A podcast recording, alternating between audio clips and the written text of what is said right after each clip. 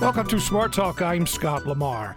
Guess what? It's election day tomorrow. For many people, it's been the long awaited election day, uh, but most of the uh, focus has been on the top of the ticket, the presidential campaign. Here in Pennsylvania, of course, uh, we have some very important races as well U.S. Senate, and uh, for the row offices here in Pennsylvania, Attorney General, Auditor General, and Treasurer, as well as every member of the State House of Representatives, half of the State Senate. There is a referendum question on the ballot that hasn't getting quite as much attention. It has to do with mandatory retirement age for judges. The question basically asks, and we'll talk about the exact wording here in just a moment, but it basically asks whether the mandatory retirement age for judges in Pennsylvania should be increased to the age of 75. Right now, it is 70. The wording of this question, and I have to admit that being in Pennsylvania for decades, I don't know if I've ever seen one like this, that uh, there is confusion over the wording of the question. Joining us today to talk about that, that referendum is Dr. Berwood Yost, who is the director of the Center for Floyd Public Opinion Research at Franklin and Marshall College. Dr. Yost, welcome to the program. Hey, Scott, how are you? I'm doing well. If you have a question or comment, 1 800 729 7532 is the number to call, or send an email to smarttalk at witf.org. You know, Berwood, I, have said this many times throughout this campaign, is that. Uh, the presidential race is sucking all the air out of attention for the others. Now, here in Pennsylvania, the U.S. Senate campaign between uh, incumbent Pat Toomey and his challenger, Democratic challenger Katie McGinty, has gotten some attention, especially here in the last few weeks. It has. I think a lot of that has to do with whether Democrats have an opportunity to take control True. of the U.S. But even in that race, we still see a sizable number of undecided voters, which suggests to me that you know there's they've spent 100 and 120, 130 million dollars on that race. Most expensive ever. And to have that many undecided voters, it really, I think, highlights what you're talking about that the presidential race has sucked the air out of everything else. So, with that in mind, if you a referendum question that many people would look at and say, "Oh, it's a minor question whether judges should be forced to retire at the age of 70 or the age of 75." Has gotten very little attention overall. Would you agree with that? Uh, I think it has. In recent weeks, I think we've seen a little more attention paid to it. Uh, but yes, for the most part, it's sort of a, a, second thought. So, why is this important? Well, uh, I think, I, look, I had an interest in it. I started looking at this back in March and April uh, when it became apparent that we, we had a ballot uh, question that was going to be asked on the primary ballot and there was a fight between the legislature and uh, the Department of State. Uh, basically asking uh, to change the question because the legislature thought it was confusing, and I think they were absolutely right about that. So at that point, we the state decided to not count the results of the uh, primary uh, ballot results, and then to uh, reword the question and offer it in the in the fall in a new format. And so this certainly caught my attention, and I started looking at the original wording and also the revised wording, and I thought both of them left something to be desired. So I wanted to, you know, kind of follow up on that, given you know my expertise is in survey research and survey design and how you write questions and ask good questions that really get to what people know about an issue. Um, and I didn't think either of those questions, either form, passed that test. All right. Well, let's go over the first two. That uh, the one that appeared on the ballot that was thrown out in the spring, the one that will appear on the ballot tomorrow, and then the one that uh, you came up with that uh, you call uh, plain language that mm-hmm. Uh, people should be able to understand. But what was the original question in, in April? Okay, you're going to make me read this, huh? Yeah, I am. Okay, so in April, uh, the original proposed ballot question read as follows Shall the Pennsylvania Constitution be amended to require that justices of the Supreme Court, judges, and justices of the peace known as magisterial district judges, be retired on the last day of the calendar year in which they attain the age of 75 years, instead of the current requirement that they be retired on the last day of the calendar year in which they attain the age of 70. Okay, what's wrong with that? Well, um, I mean, when you read it that way, I was like, okay, well, it, it is hard to follow. But if you're in the voting booth and you're reading that, you would think it'd be a little easier. But what is wrong with it? Right. I think you know it violates some of the basic rules of questionnaire construction that we would follow. Um, you know, most of those ru- rules are pretty commonsensical. Uh, we want a question that's easy to understand, uses everyday language, uses words with clear and specific meanings, and in as short as possible. Uh, it violates most of those rules, I think. Uh, and so that's the problem with it. Um, and what this does is it creates questions that aren't clear. And unclear questions use things, terms we don't understand, they lack specific meaning, and that otherwise cause confu- confusion. And that's going to influence how people respond. Um, so we thought that I agree. I thought that question was was not good for all of those reasons. Now, the the revised format, which I can read next, if you'd like. Yes, and this is the one that's on the ballot tomorrow. This is the one on the ballot tomorrow. Shall the Pennsylvania Constitution be amended to require that justices of the Supreme Court, judges, and magisterial district judges be retired on the last day of the calendar year in which they attain the age of 75 years? That's, I think, a shorter question, more direct.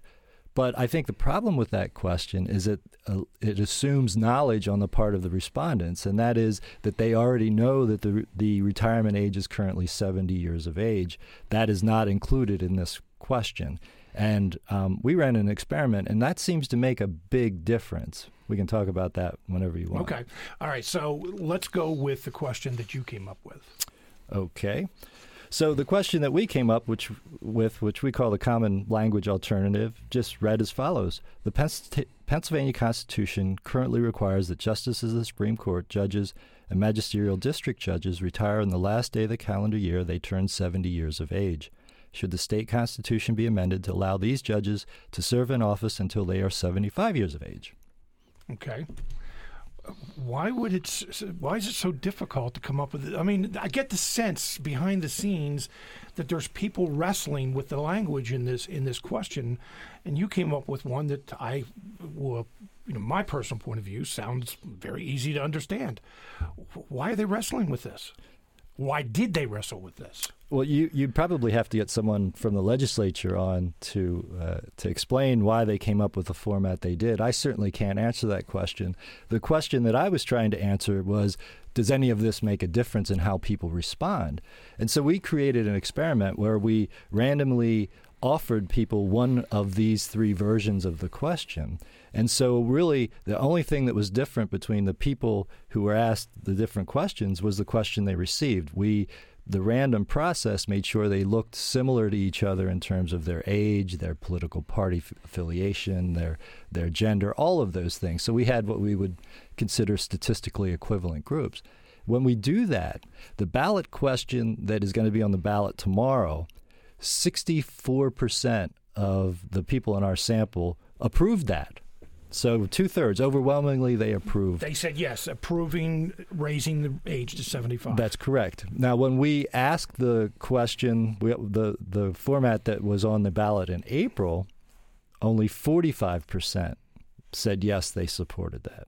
So, and in fact, that is about what the ballot question got in April. If you look at the results, even though they weren't counted, so it it failed. And then our common language version only 37% supported it. And I think my contention is that the difference that arises in these responses has to do with knowledge of the retirement age. For some people, not knowing what the current retirement age is will make a difference in how they respond. I suspect, although we didn't explore it, I suspect that many people believe that judges serve life tenures. What do most people know about justices? They Supreme they know about Court the Supreme Court. That's a lifetime judges, yeah. appointment, right? So we suspect that that's the reason for the major differences that we see in the response to these different forms of the question. As a pollster, when you see differences like that, what does it say to you? Well, it certainly it reminds us that wording matters a great deal, and if you really want to understand how people feel about an issue, you have to create questions that they can interpret and provides them the information they need to answer consistently and accurately. You know, this is a bigger issue though than uh, just writing good questions. I mean, this is about the heart of democracy, and my my mind, ballot initiatives are really the purest form of democracy. You offer people an option, uh, an opportunity to vote yes or no for something very specific. My greatest concern is that uh, if, as the question is currently offered, this passes overwhelmingly, and the day after the election, people start to realize that, oh, I didn't know there was already retirement age, and I've just increased it. That's not what I wanted to do. Um, that's going to s- fuel even more cynicism and distrust of state government, and we don't need that at any level.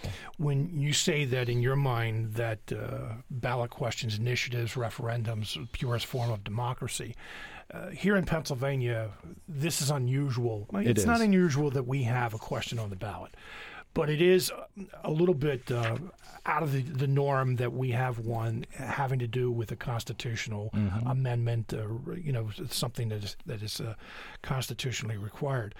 It, uh, people point to states like California all the time and say, why can't we have what they have in California? Isn't that the purest form of democracy? Now, the argument I've always heard against it is that just the kind of thing you're describing here is that questions being confusing, that even though the original version of that question and the second version uh, are fairly lengthy. Mm-hmm. That in California there are some that go on for pages. Sure. So what? Do, even though you say you, you think it's the purest form of democracy, there are some pros and cons. Oh, undoubtedly. Look, there are I think 26 states that offer citizens access to the ballot. Um, but I, I think the reason that I think it's important that the state get it right is, is, is because the state's offering the wording. In these other states, citizens can petition for a certain wording, and I think it's their responsibility to make sure people understand what they're voting for. Uh, and so I put those in a different category. Here, the state is offering uh, an, a ballot uh, referendum. They should get that wording correct because you know, that's no one else is offering it. It's their responsibility to do it right, and so they're responsible for it. We're going to take some questions from uh, the audience in just a moment. You're listening to Smart Talk on WITF, your home for NPR News and all things regional. I'm Scott Lamar. Our guest during this portion of the program is Berwood Yost, director of the Floyd Institute for Public Policy Analysis and Center for Opinion Research at Franklin and Marshall College. We're discussing the wording on a ballot initiative regarding the retirement age of state judges. If you have a question or a comment, give us a call 1 800 729 7532. Send an email to smarttalk at WITF.org. You can leave a question or comment on WITF's Facebook page. Again, the phone number is 1 800 729 7532. Let's take a call here from Peter in Harrisburg. Peter, you're on the air. Thank you. With respect to your guest, Mr. Yost, I don't believe that the question as presently framed is representative of the issue. I believe it's done for a political purpose, and the change was made for political purpose. I think the Secretary of State's question was clearer than the legislature has done it, and I think they did it for a political purpose. I will vote no on this question on the basis that what they've done is purely political to guarantee they get the result they want. I would have voted yes on the Secretary's drafted question, and I may have voted yes after I had read it on Mr. Yost's drafted question because the information should be clear, concise, and complete. And it is certainly not complete in this just political, in my view, uh, wording of this question. And I think they are that type of action is one of the things that makes people have less and less faith in our system of government, which is harmful to everyone. Peter, let me ask you this. Uh, why do you think that it's purely political and that the legislature would uh, want to guarantee the result? I think they deliberately obfuscated the, the difference in what occurs now and what the result will be to make it appear uh, that this was something they were coming up with, which would be the re- a guaranteed retirement age, sort of to take advantage uh, of the question of term limits. And I believe it was done duplicitously uh, for for that purpose. Republicans or Democrats? Well, the people who control the legislature are of one particular party. They control both houses of it. Republicans. All right, Peter. Thank you very much for your call. Uh, Berwood, let's uh, talk about the, what, the issue that uh, Peter brought up. And uh, this is something that uh, you have heard these accusations that this is purely political. that uh, the Republican majority in the legislature, that, you know, for one thing, there are now uh, a, a, a big majority of Democrats on the state Supreme Court and this is a way to maybe because and there's going to be another uh, Tom Saylor, the Chief Justice, is going to be a Republican, going to be retiring if the uh, retirement age stays 70. So, in today's atmosphere, we always have to look at political motivation. We know that there are people saying that, but why increase it to 75 in the first place? What has your research shown?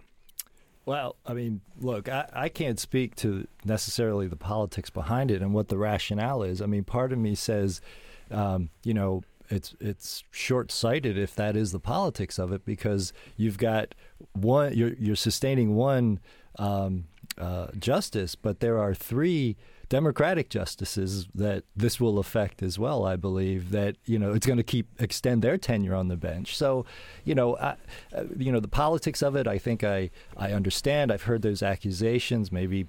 Uh, you know they want to maintain the chief justice. They doing a favor for him, whatever. Um, at that you know if that's the reason I can't speak to that all I can speak to is the fact that the way that the questions are worded makes a big difference on whether or not people support it um, at least currently. Now, if enough people learn about it, as Peter has learned, it may change their vote. Uh, to be fair here, I'm going to lay out as much as this as we can. I have seen both Democrats and Republicans who support and oppose this. Uh, you know, the argument for this, for the most part, is that you know, 70, you know, when the Constitution was was drawn up, the Pennsylvania Constitution, 70 was considered old. Mm-hmm. Uh, and today, 75 year old, you know, for the most part, uh, in better shape physically. Uh, you know, there's been a lot of advances, medical technology. People are thinking clearer.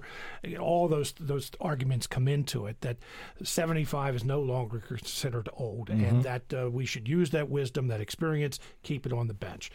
I, I have actually seen some Republican legislators who said, "Well, you know what." we don't like the way some of these rulings have come down recently.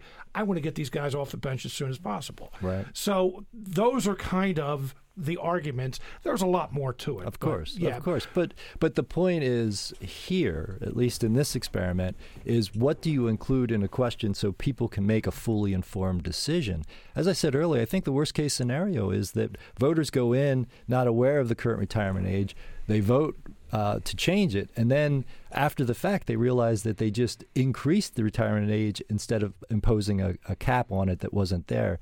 Um, and that's going to, you know, you and I both know you're going to talk about trust in government and that sort of thing later, right? I mean, we don't need more of that sort of mistrust of government and, and government policy. Mm.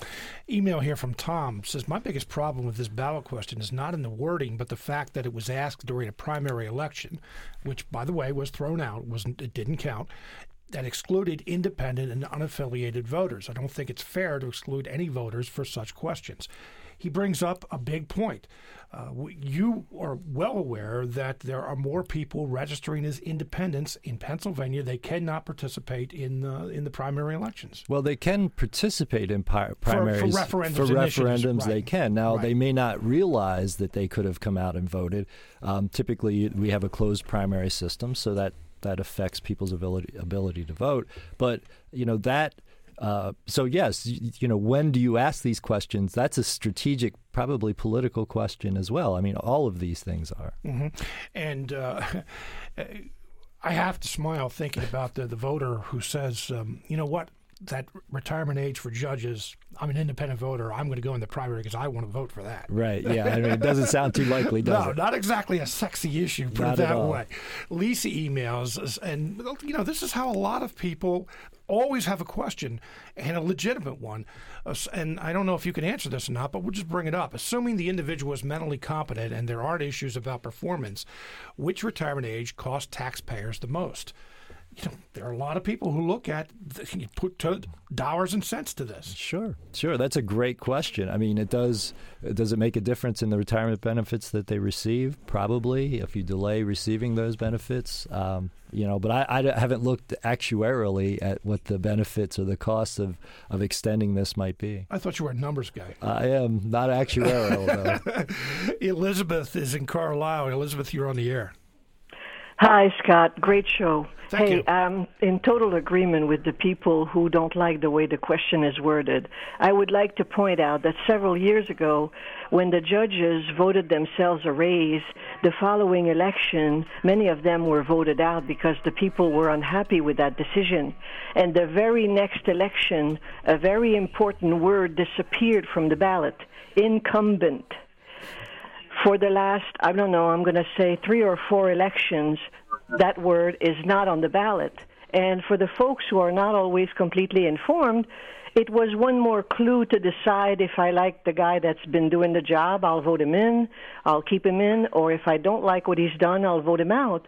By removing the word incumbent, it made the picture a little more gray. And that is completely a political decision, and it happened right after these judges were voted out. So, yes, the legislature plays games with us. Elizabeth, thank you, thank Scott. you very much for your call. Can't argue with her uh, her facts. She, I mean, as far as uh, you know, whether it's politically motivated, that's uh, that's an opinion. But uh, as far as it disappearing, incumbent disappearing, and she was right. I don't know. if She said many judges. I don't know if there were many, but uh, there was a Supreme Court justice who wasn't retained after that uh, 2005 uh, pay increase of the legislature, and uh, I think that justice just happened to be in the wrong place at the wrong Absolutely. time. Uh, but you know, she also brings up something about uh, a judge's performance. Uh, early on, Berwood, you said that uh, most people equate terms for judges with Supreme Court and That's what uh, we fe- suspect, yes. federal, federal court, and you know, which are lifetime appointments. Right. But you know, I, I think that uh, something else that uh, in Pennsylvania is a little bit different is that judges and judicial candidates are restricted as to you know what they can say in an Right. know, in a That's right. campaign, uh, and performance. Wow. And we also have retention And votes, right, and, right? and how do you vote? And you know, I've always wondered this: how do you vote on the retention of a judge? You know, you don't know anything about his performance, his or her. Do you uh, base it on decisions that you don't like? That's not how it's supposed to be. Right. It's supposed to be that if a judge knows the law and interprets that law correctly. Right, right. But look, we're talking about another show Right, for I you know, about I you know. know how we select our judges. I mean, that's know. that is uh, you know we think about um, electing judges and all the you know the problems associated with it, who they're raising money from, what they can talk about, what voters really know. I mean, there's lots of people who advocate for judicial appointments. But as we've seen in Washington, there are some real limitations to that to that process as well. So um, you know that's a, a completely different. Uh, we can spend a lot of time talking about. Oh, that. absolutely, and you're right. It is another show, but all these things kind of enter into it because they are all are semi-related. You can make the case Right. that there are there are some limitations. By the way, I mean let's look at a little history here. Mm-hmm. Why was 70 chosen in the first place, and why 75? Uh, good question. I guess the um, the Constitution of '68 uh, specified the the age, and I suspect for the reasons that that uh, that you had listed er- earlier. Uh, I don't know what the reasons were for the choice of 75 for the new um, the new uh, age. I'm, I'm not sure what the reason for that was, but I want to get back to uh, something that you had said earlier and something that our callers alluded to. You know, we shouldn't be surprised that politicians engage in political In behavior. politics? Right, right. I mean, look, they're going to try to find an advantage any way they can, and in some ways that is their job. Um, but I think for those of us who watch and pay attention to politics, our job is to point out when those things, you know, may violate certain standards that we come to expect, or at least call attention to them. If enough people know about this ballot initiative and they want to support it, now understanding that the age is 70 and they want to vote it to 75, I've got no problem with that. I think they should. Um, the question is, we need. I think we need transparency in our politics. Uh, we need people to be informed, and and that's sort of what I. Um, why I was so interested in this question. So, are you advocating for anything? No, no. Uh, Okay, when I say advocating, I don't mean for or against the uh, the question, but advocating for change and how so we don't have a repeat of this. Right. Well, I actually did in in an op-ed I wrote back in April. Um, you know, I talked about setting up a process for doing these kinds of ballot initiatives. That there should be a process in place that w- to make sure that we get wording that is scientifically acceptable, right? That people that people are able to answer the question in an informed way and understand what they're being asked. And so that's what I am advocating. I would like to see a change in the when you have questions like this on the ballot. I'd like to see some process engaged in so that we can be sure that the questions being asked have been tested and that people understand what they're being asked about. You know, and, and I think there were many people who would agree with you when you said about uh, initiatives, referendums being the purest form of democracy. And I've heard so many people say they would like to see more of them here in Pennsylvania. But unless you have what you're Yes. talking about, there's going to be politics involved anyway. There always will be. We can't escape that, right? I mean, politics is about the interaction of people get trying to get what they want. So, and you know, even in states, we did uh, some ballot questions in Colorado this this uh, cycle, and you know, they have actually a ballot initiative this time to change the standards for getting on the ballot because they have so many questions. And it, it almost was too easy to change things. And so you have to find some balance. I'm not saying an absolute you know everybody should be able to ask any question they want. Um, we have to find some balance though for sure uh, because you're going to you know if you go the other way you're going to have really other problems arise When you say we, you you mean uh, the center the yes center. Uh, were you involved in the question about uh, legalization of recreational marijuana? No, that was a few years back. We did it this cycle. So we were looking at things like expanding uh, Colorado's healthcare system um, to create their own Colorado Care. Um, couple other questions right, well, like just out of, uh, I'm curious. How did you ask that question, if you can remember? oh, I can't. We did that back in September. I Okay, can't. well, see, the reason I ask that is because I'm just curious how you work to try to make that clear, because that Right. can be a very complicated issue. I mean, incredibly comp. And, and in fact, we couldn't repeat the question that was going to be on the ballot. We had to summarize it somehow because it was so there were so many terms and so many components, and you know there was a lot going on there. And I suspect that that initiative is going to fail um, uh, because there's a huge cost associated with it. But you know, again, that's that gets that other problem that you were talking about earlier. That some of these things are so complicated that it takes a full page to explain them. Um, has your research, maybe you, I'm sure you have, uh, your knowledge, your research, your experience, if a voter doesn't understand the question, are they more likely to approve it or less likely? Uh, th- I think they're more likely to abstain. One of the most interesting things that we didn't talk about is that in the two versions of the question, the April question and the current question, uh, when we asked in our survey, 7% for both of those said they didn't know, which to me suggests they didn't quite understand. In our common language version, only 2% say they didn't know. So I think if they don't understand a question, uh, people are more likely not to answer it. That's what we see. Berwood Yost is the director of the uh, Floyd Institute for Public Policy Analysis and Center for Opinion Research at Franklin and Marshall College. The question is on the ballot tomorrow about uh, whether Pennsylvanians think uh, the mandatory retirement age for judges should be increased to 75. It is now 70. Berwood Yost, thank you very much for joining us Well, it's my pleasure, Scott. Thanks. You're listening to Smart Talk on WITF, your home for NPR News and all things regional. I'm Scott Lamar. America's trust in government has served as a wedge issue in this year's presidential campaign, and so has whether to bring Syrian refugees into the United States. Penn State Harrisburg School of Public Affairs measured Pennsylvanians' perception of the role of government and the quality of governments in a series of uh, polls conducted from August through October. Here uh, from Penn State Harrisburg to discuss the results are Dr. Patria de Fonis, and I got that right? Julness. Joelness, I'm sorry. I don't have my script here in front of me. I'm doing this from memory. She's the director of the School of Public Affairs. Dr. Michele Tardini, who is assistant professor of public administration, and Dr. Juliette Tolay, assistant professor of political science at the School of Public Affairs. Welcome to the program. Thank you very much. Thank you, Scott. If you have a question or a comment, there's a lot here. Give us a call. 1 800 729 7532 is the number to call, or send an, an email to smarttalk at witf.org.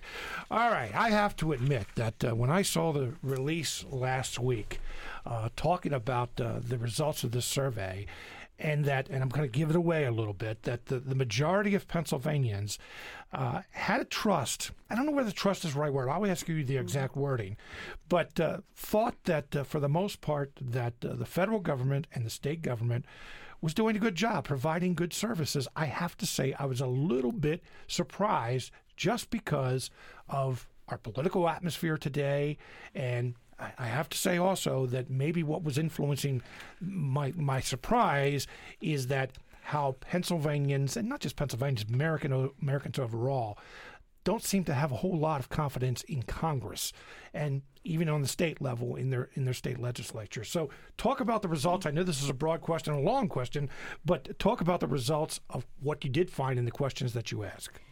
Well, Scott, thank you for having us here. I guess the first thing to say is that Americans know how to differentiate between government and Congress. because, yeah, right? Yeah. So you're able to ask them the question Do you think that government is doing a good job? That's very different from Congress. So they were able, they said they were able to differentiate and say that indeed they feel, most of them feel that their state and federal governments are doing a good job. And this is not the first time that a survey finds this. In fact, in 2015, the Pew Charitable Trust, they did a survey and they also found that for the most part, they found that Americans feel that the government was doing a good job. So it is not surprising to me. But at the state government, I think that uh, we did find a difference between those who uh, feel that the federal government is doing a good job versus those who feel that the state government is doing a good job. And that was comforting to us. Why? Because we say, yes, they can also differentiate between the two levels of government. And while most of them were supportive in all respect, they less people were supportive of the state government. And I wonder if that was part of our uh, the little budget issue that we had mm. at the beginning of the year. So, but people in general know how to differentiate, and I don't call it a trust is actually a proxy. This is a proxy for trust. We didn't ask them. Didn't use the word trust. No, we didn't use that. This is usually used as a proxy, performance as a proxy, because then you get into all kinds of biases. Mm-hmm. Yes. Okay. So, uh, Dr. Tanadini, uh, let's Tantardini. I'm, I'm sorry. Yes, correct. I, I, I, told you I was going to butcher your name. That's but, all right. Um, no worries. so the wording of this question, just like we were talking in our previous segment, but the wording, even though there's a big difference between a poll and uh, an election, uh, it would seem that the wording does make a, a great difference. How did you uh, set that difference between Congress and legislature and state government and federal government? Well, we asked like uh, our respondents to uh, to respond to this question. Please think about the job the federal government is doing in delivering services. And we gave like example of services that are delivered by the federal government and services that are delivered by the state government. And we asked like our respondents to rate the performance of the federal services and of the uh, state services based on a five point Likert scale so on somewhat good somewhat bad very good very bad or neither good neither bad performance mm-hmm. so by providing like examples to our respondents, we made clear what we meant for uh, federal services, federal government, and state services, state government. What kind of examples?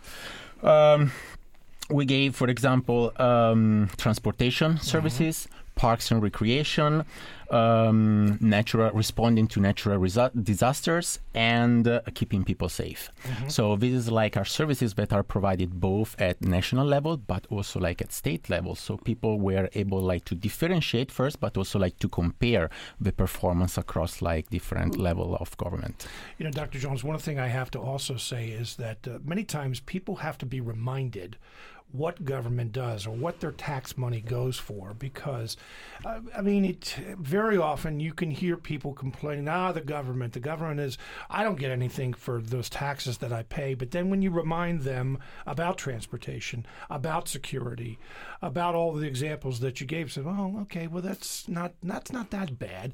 Yeah I don't like the potholes. I think we could do a better mm-hmm. job with infrastructure transportation but there seems to be a disconnect sometimes between what the government and actually what government does. Mm-hmm. That is correct. And I just reminded me of an example. Last week we had a panel, a pre election panel, and there was a young man who said, No, we cannot. We should not increase taxes. I said, Well, you know, if you didn't have taxes, if we didn't collect taxes, you would not have water, clean water to drink, regulated electricity, and so forth. And they said, Oh, yes, that's true. So we do have to remind people. But when you just throw out there the word government, they lump everything together Congress, the president. We hate government. They say, but when you differentiate when you show them these are specific examples of what government does, services they provide, then they're able to rationalize it better. They're able to think more clear and make that difference. So mm-hmm. it, it is very important to show people what do you mean by when you ask about government mm-hmm. and services. But something you just said, though, when you, you said that, I don't know if this was a student or not, but I don't want to yes. pay in, increased taxes. Uh, I think those people who actually think about it are like, okay, we understand that tax money goes for this, but maybe the priorities are wrong. Maybe we don't need a tax increase here. Mm-hmm. Maybe we could spend less here and spend more there right? Yeah, and well, and this was a student, and he was wondering about what he was going to do with all these college loans. So yeah, I, I, wonder how many of your students think that uh, way. Exactly, exactly. so I, I did say to him, well, first of all, I don't think we can have. Uh, I, I tried to help educate him in how uh, college gets funded, right? Tuition. I said I don't think that any any president is going to give us free college. That's just wrong to say.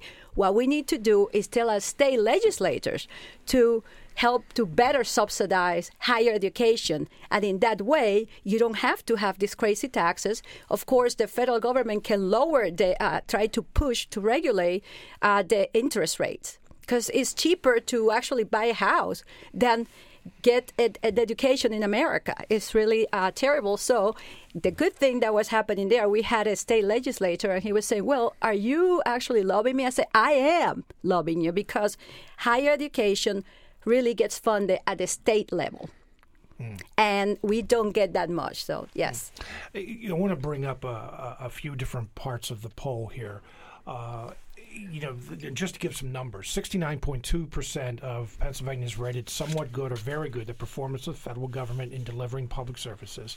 64.7% uh, had the same perception for the services provided by the Commonwealth. You mentioned that uh, it was lower for state government. But there were groups of people who had less favorable opinions of governments. Uh, federal government services, for example, people in northwestern Pennsylvania, minorities, uh, non Democratic Party affiliates, I assume Republicans, maybe independents, or those with some college. Uh, state government services, those who had less favorable opinions, the 35 to 64 year olds, men, minorities, non Democratic Party affiliates, those with graduate studies. Okay, Dr. Tantardini, why? I don't know if it's your job here to figure out why, but uh, I know that when you see the numbers, you probably talk amongst yourselves and say, okay, what's going on here with Republican men in particular and 35 to 64 year olds? And I don't know about the Northwestern Pennsylvanians. Okay, so we did like we also like dig down in, in, in our results and basically we found out that for example for the northeast versus like northwest part of, of, of the state, uh, the northwest part of the state usually is on average is uh, poorer than like the northeast part of the state. So that is could be like a factor that determines why uh, citizens are not uh, that happy towards the performance of uh, the government there is usually like a, a higher percentage of Republican, independents, and libertarians, and these groups are also um, more dissatisfied, disenchanted with um, with the performance of the federal government. So that could be like another factors why we have like uh, these um, differences. Uh, in terms of minorities, yeah, uh, because we're not talking. Most no, minority voters are registered Democrats as opposed to registered Republicans. Most of my yes, my, uh, exactly. Uh, Forty nine percent, fifty three percent of minorities are registered as Democrat in our sample and 20% are like independents are they consider themselves independents and most of the minorities lives in our sample lives in the southeast of uh, in pennsylvania so like philadelphia uh, area and again this uh, chunk of population is uh, less educated and uh, have a less household um, household income. So that could be like another factor of why they are like less dissatisfied, less confident toward um, the government. And another uh, group that we took a look at uh, was um, the people with like some college degrees. Uh, for example, the student that was Dr. Julius was talking about are usually people who, uh, again, they have like less uh, income and they tend to um, register more with like Republican um, and independent and libertarian. And those again are people that, according to our uh, survey, are not satisfied with uh, the government. Right, both now, federal and state. Go ahead, what were you going to say? I just wanted to, as an example of this, I was looking, we also had a question on opinions on healthcare reform, and we find mixed results there. And guess what? Uh, those with the lowest income levels had the least favorable view of healthcare reform. These are the people who need healthcare reform, who need low cost healthcare. They had the in Pennsylvania, they had the least favorable view. So when you look at income and you look at opinions, you're going to find that those with the lowest income, less educated, are less likely to be in favor of the things that actually would help them.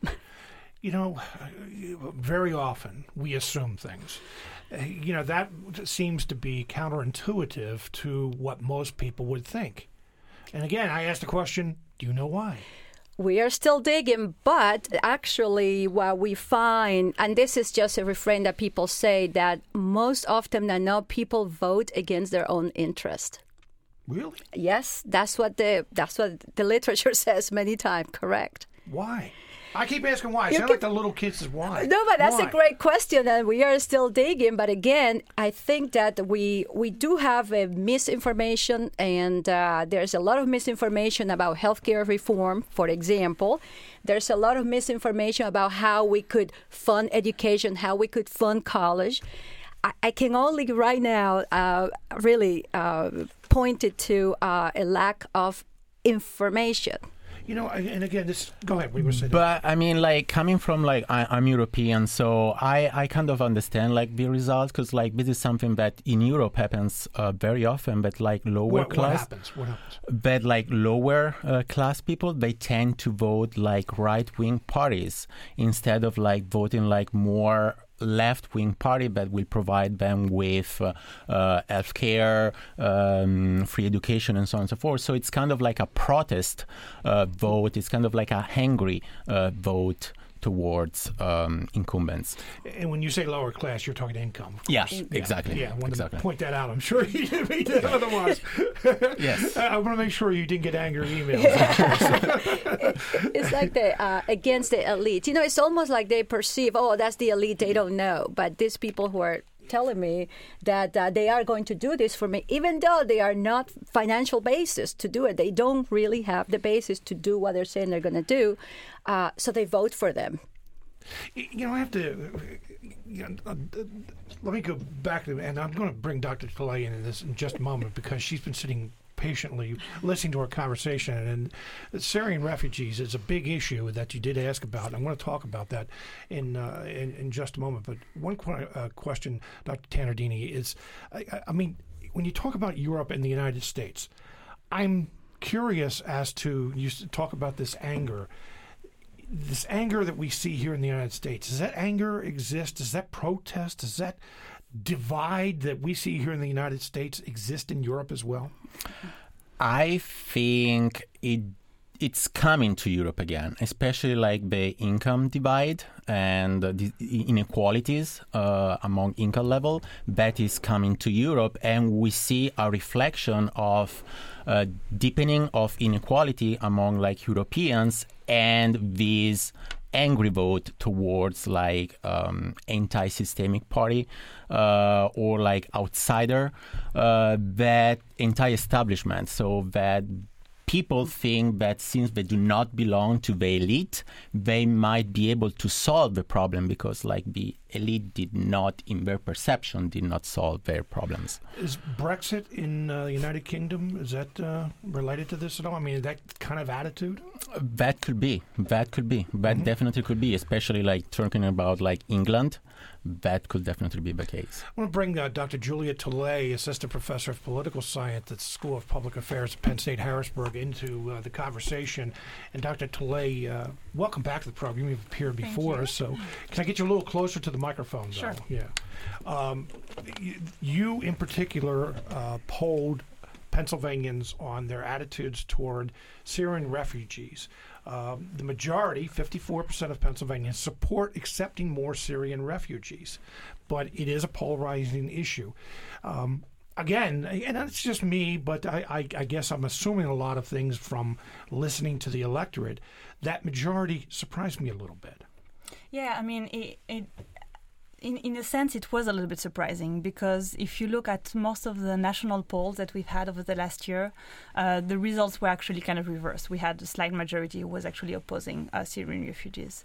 So, so there, there seemed to be something uh, different about Pennsylvania, although I think what is important to, to, keep in mind is that most of the poll that was done at the national level were done in November last year, right ah. after the attacks in Paris. And ah. I think I think we see here that there is a, a strong effect of you know people reacting to an event that was a clear threat to national security and people just you know feeling that you know what what if this happened at our place and there is this immediately this connection with Syrian refugees because there was um, none of the attackers in Paris were Syrian refugees, but they used some of the asylum routes uh, to kind of go back to Europe. Uh, so I think th- there there is a reaction effect there in the poll that, that we've had. Now, for our poll, it was almost a year later or 10 months later. We see that the, the numbers in Pennsylvania are, are, are much stronger. Uh, this might also be because, uh, you know, in Pennsylvania, we, we, we have relatively good numbers in terms of number of refugees in general who have been resettled.